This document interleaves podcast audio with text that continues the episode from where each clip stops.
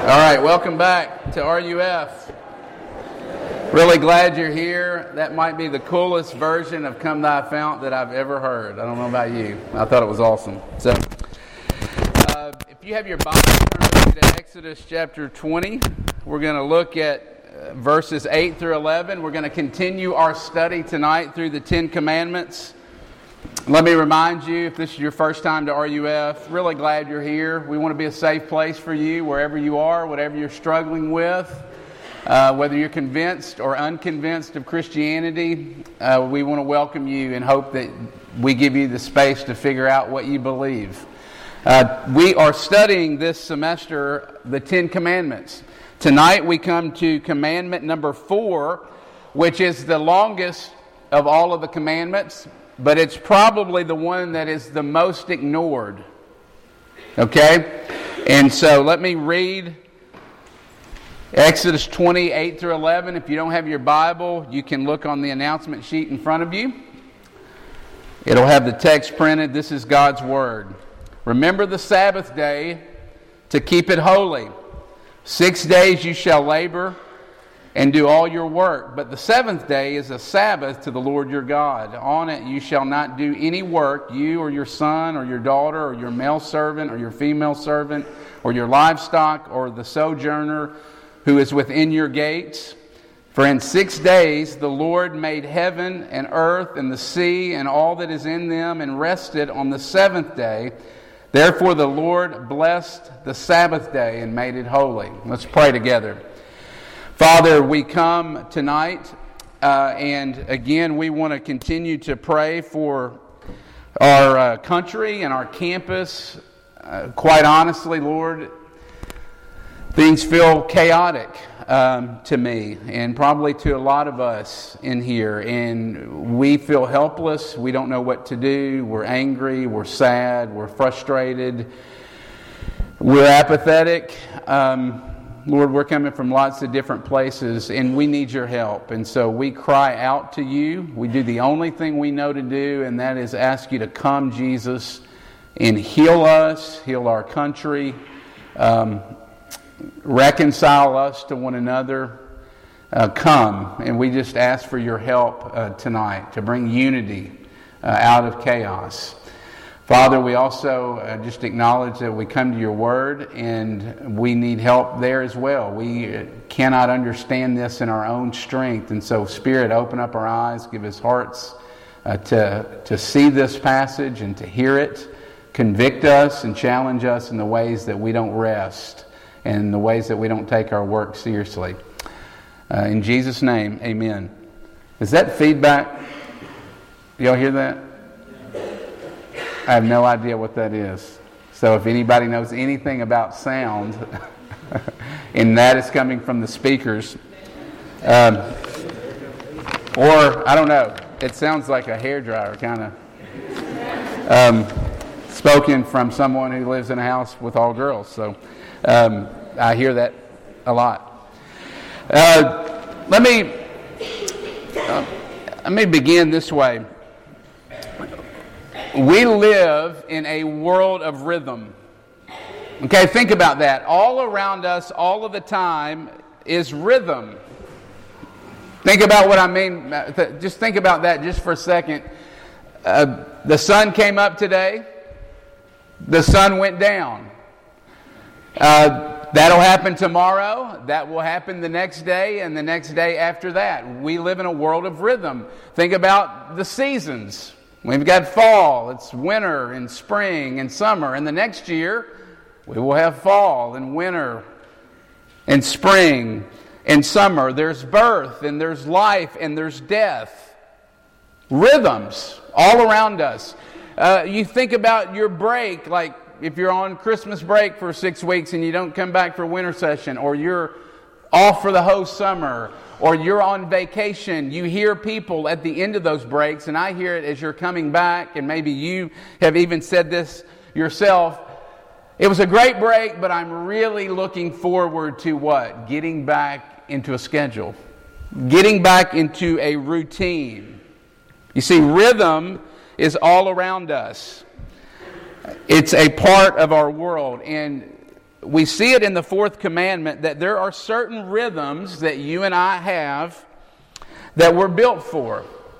It's part of our DNA. It's part of what makes us human. And the rhythm is 6 days we work, 1 day we rest. And when we hear that rhythm and honor it, it brings great blessing to our lives and we thrive. When we ignore that, then it's to our detriment. It leads to dysfunction in our lives and we end up feeling very beat down. And so tonight, two things: the rhythms of work and the rhythm of rest. Let's look at both of those. Let's look at first the rhythm of work. It's there on your outline.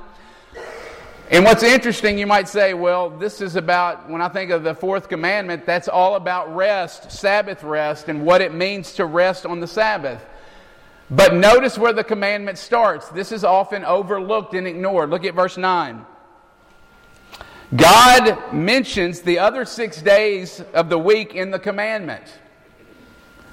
He says 6 days you should work. Yes, this is actually part of the fourth commandment, but it's often overlooked. Look, our duty to work. Now, does that mean to work all day, every day? No, but it does mean this, that God has governed your work, but He's also governed your rest as well. And so in this sixth commandment, we see, or this fourth commandment, we see God calling us that He and telling us that He has given us 6 whole days for us to honor our earthly calling. And people very generally, I would say, have a poor view of work. A poor, maybe we would say, theology of work. And I think it's very important for where you are in your life as a college student. You're working, you're a full-time student, but you will work, you will move out into the workplace and into corporate America or whatever it is that you do. It's important that you have a biblical, that I at least share with you, and to some degree, a biblical understanding of work. What does the Bible say about work? I think that's very important, and it's part of this commandment. And so let's look at work just for a second. Can we say everything about work? No, or we wouldn't say anything. So let me just briefly kind of give you a theology of work. And the first thing I would say is this: work is good and is a fundamental human need. Work is good and it is a fundamental human need. Go all the way back to creation.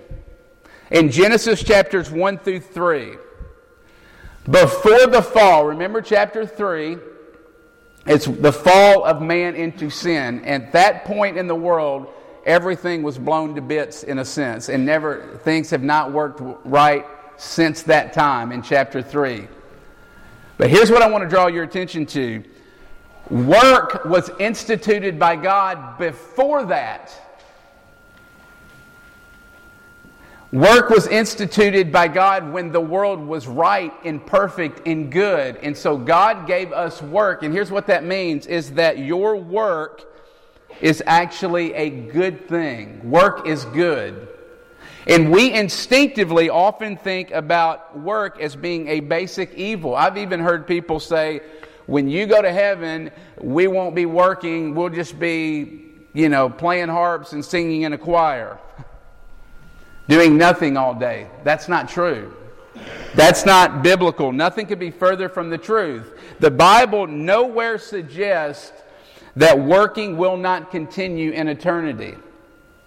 It will be different in that it will not be burdensome like it is now, and hard oftentimes, and oftentimes a grind. When Jesus comes and makes all things new, the Bible indicates that we will still be working to some degree, but all will be right and it will not be burdensome.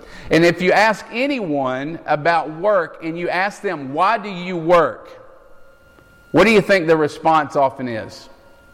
I work to make money. Because I need money to provide for my family or to get whatever it is that I want to get. Is money a bad thing? Absolutely not. Money's a good thing, but it can be the root of all evil. And it's actually a necessary thing. But if your view of work is, I just need to make more money so that I can get things I want and to provide for my family, that is extremely inadequate. Because work is actually built into your DNA. Remember, the Ten Commandments help us to learn how life works best. It's for the proper working of the human machine, so it gets at how you're made and how God has made us. And as people made in the image of God, part of your DNA is to work. It's basic to humanity. We have this need in us to work. And we could spend a lot of time working this out, but we don't have time. But just think about this simple fact. Have you ever been around someone who has gotten fired? Or who has lost their job? Or who has had a long period of unemployment? What does that do to a person? It has an extreme effect on them emotionally, physically, and spiritually, and they actually begin to deteriorate because of that. And so you could just, and I don't know if you've experienced that in your life, maybe in your own family, but look at what unemployment does to a person. And it's often not positive. It often affects them very deeply. That's just one example to think about. We have this basic human need to work. And so work is good. Has it been affected by sin? Yes, absolutely, and it's often hard. But work is good. And I want you to think about now where you are as a student. Your work, your full-time job is a college student. That is your calling for this particular point in your life. And so here's an application question. How do you view your work? Do you view your work as a necessary evil in order to get to the really fun things in life? Or do you see it as, this is what God's called me to, this is really good? Or is it just simply, I got to get to the game day weekend, I got to get to the date party, and I got to focus on my social life?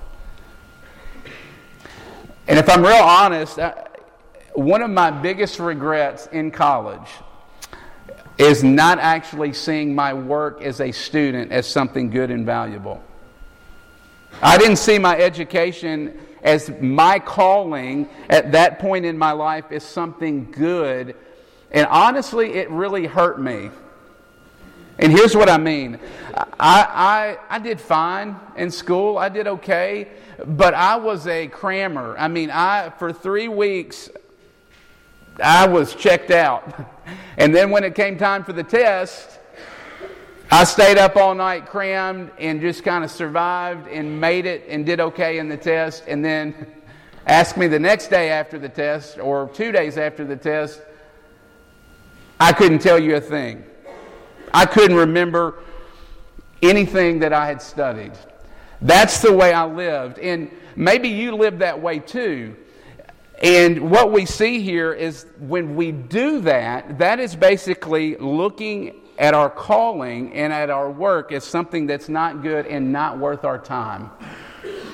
It's not worth our time because we want to get to the weekend and get to the pleasure of life and all this fun stuff that we like. If you think that way and live that way like I did, that is a clear violation of the fourth commandment. Secondly, we see about work, that's this second subpoint, all legitimate human tasks are equally God-given and equally spiritual. That's huge. Let me say it again. All legitimate human tasks or work are equally God-given and equally spiritual. Martin Luther says it this way, the humblest serving maid sweeping for the glory of God is just as honoring to God, just as infused with dignity as the greatest preacher in the world. The person sweeping the floors, he's saying, is just as dignified and honoring to God in what they're doing as the greatest preacher in the world. I didn't believe that either when I was sitting where you were sitting. What I thought was like the really spiritual people were the ones that were full-time missionaries and went into the ministry because that was the special forces and the really devoted people in the Christian life. That is not true. And that about destroyed me as well. because I always thought there was this two-tier Christianity kind of thing going on. And in order to really please God, you had to be in full-time ministry. No. All this what we learn here about work is all legitimate work. Whatever it is that you're called to do, and whatever God calls you to do, and whatever your degree is, it's beautiful and it has great dignity, and there is no staircase of spiritual jobs in God's kingdom. That is, I don't know about you, I hope that's encouraging. It would have been very encouraging for me when I was sitting where you were sitting. Because what it means is that if you flip burgers for a living, that yes, you're making money and providing for your family, but you're also reflecting in doing that God's provision in providing food for another person. It means that if you're a musician, that you are actually reflecting God's beauty because you're taking these notes that are chaotic and you're putting them together to make something really wonderful and really beautiful in sound. Or it means that if you're a stay-at-home mom and that's where God calls you, that's a glorious calling because you actually reflect God's delight in His children as you play with your own and care for your own and protect your own. And God looks at that and smiles. Number two, rest, the rhythm of rest. Look at verses 10 through 11. So what does it mean to rest? Well, if you look at those verses, there's the word Sabbath. What does the word Sabbath mean? It means to cease or to rest. In other words, to cease or to rest from the labor of what you have been doing for 6 days during the week. What is it that you normally do during the week as a college student? We could list a billion things as we sit here tonight. Let me just throw out a few. You do things like study. You do things like take tests, and you are in meetings, and you build your resume, and you build friendships, and you do internships, and worry about your image on the campus and with your friends, and you try to protect that, and you worry about making good grades so that you can provide and have a stable future and get that job that you want to get. And God comes in this commandment and says, you need to stop doing those things for one day and make it distinctively different. And you need to spend that day in a special way with His people and with Him. The simple principle of the fourth commandment is this: whatever you regularly do for 6 days, stop. Stop and rest. Why does God give us this commandment? Well, lots of people, their first reaction to this is saying, well, of course, we need a rest because we're exhausted and we need to get refreshed and we need to get revived and we need to recoup so that we can be ready to get up on Monday morning and do it all again. It certainly is that, okay? That is part of this commandment, but friends, it is way deeper and way more than just that, just getting refreshed and getting rested. Because what we see here is rest is a way of saying, and this is very important, and this is really, if you don't walk away with anything tonight, I want you to hear this. Rest is a way of saying by faith, all those things that I do for 6 days, whatever it is that you do in your life, that doesn't define me. That's not the sum total of who I am. That is not my righteousness. The Sabbath is a way of saying, I am not wrapped up. Who I am is not wrapped up in how much I get done. Who I am is not wrapped up in the grades that I make or the organizations that I'm a part of. Who I am is not wrapped up in how successful I am. The Sabbath allows you to say, who I am is wrapped up in God and who He says that I am. And so the Sabbath comes and it forces us to stop running to those things that we believe will help us get ahead in life and those things that we think will make us somebody. The Sabbath comes and says we stop doing those things and depend on Jesus. And so we rest And as we rest, we declare our freedom from the idols of the 6 days that we run after and bow down to. And we rest and delight in God. And when I ask students, oftentimes, why is it that you don't rest? And the knee-jerk reaction, and you know this, is what? I'm too busy. There's no way I can rest. Have you seen my schedule? And yes, that is true. Many of you are busy, but here's the main reason why you don't rest and honor the Sabbath. It's not because you're too busy. It's because you're too busy. Yeah, you are too busy, but too busy running after and bowing down to the idols that you are serving. Here's what I mean. I think it's important that you see the connection between rest and idolatry. We don't rest because we trust our idols to provide for us more than we trust Jesus. We trust our idols to give us status and secure our future and help make life work for us. Friends, not resting is a faith issue. You cannot rest because you cannot say no to the idols that you're holding on to in your life. You see, the heart of not resting is not busyness. It's unbelief. It's that deep down, you and I don't really believe that Jesus loves us. It's that deep down, we don't really believe He's going to take care of us. And so we put it on ourselves. And I do this. I'm with you. We put it on ourselves and we say, Jesus, I don't trust you. I've got this. I've got to make this happen. It is all up to me. And so we run ourselves ragged, trying to control our life. And the Sabbath is calling us to trust Jesus with our future, to trust God with our school and with our social status. And one of the ways that we can honor Him is by living by faith and saying, I'm going to stop for 1 day out of 6.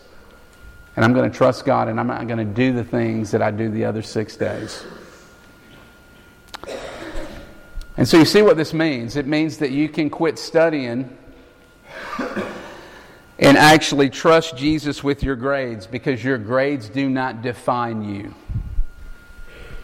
Jesus defines you.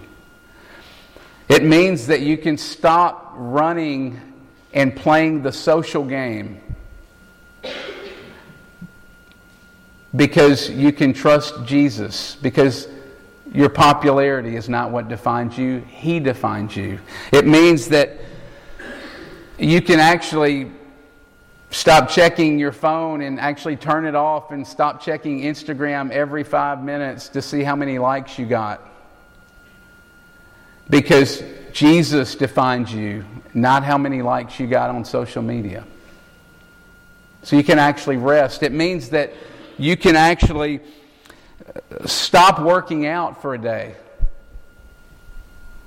because your body type and shape does not define you. Jesus defines you, and your identity is in Him. You see, that's what makes Christianity the good news. You've heard me say this. It's not good advice, it's good news. And that's why it's such good news, is that Jesus in His coming into the world is actually defined as rest.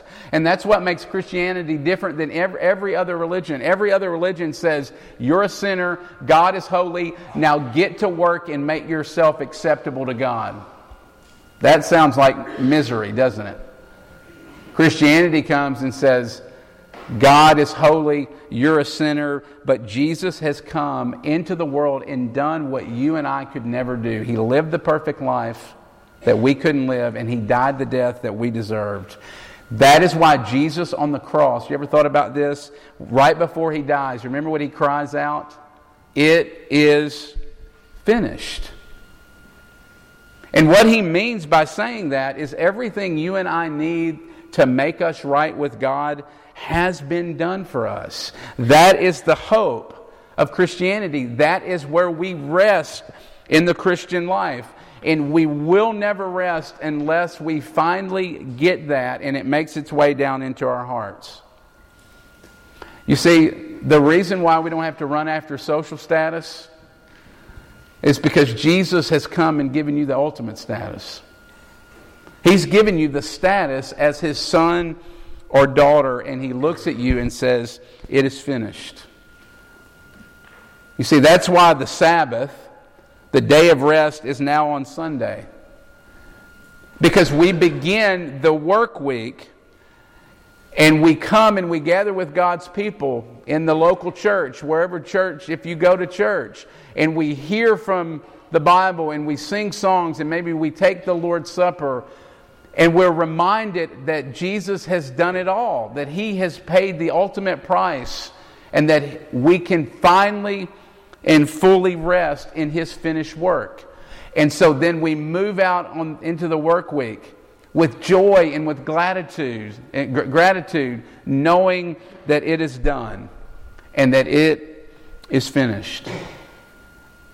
There's a campus minister by the name of Ricky Jones. He was a campus minister at Mississippi State for many years. He's a church planter in Tulsa, Oklahoma, and he's also written a book, Too Good to Be True. And in his book that just came out fairly recently, he tells this great story. I love the way he puts this. But he had a really difficult time at one point in his work, in his ministry. And he said he was just completely exhausted. And he basically went before God and was praying and just said, "Jesus, I am so sorry. I couldn't get it done for you. I'm a complete failure. I've tried as hard as I possibly can, and it is not enough." And he said in that moment he was reminded, it was as if Jesus was looking at him and saying, "Ricky, you're in the band. You want to be the quarterback. You want to be the center of attention. You want to make a name for yourself. You want to be out there calling the plays, but you're in the band. Play the instrument. Do what you're called to do. Celebrate the victory that I have already won for you." Do you believe that? Do you believe that the victory is already won? That your salvation from beginning to end is all grace, and it is everything to do with Him and nothing to do with you? Do you believe that it is truly finished? How you treat the Sabbath shows whether or not you believe that. Friends, Matthew chapter 11, Jesus says, "Come to me, all you who are weary and heavy laden and burdened, and I will give you rest." Jesus invites us to come to Him tonight. Let's pray.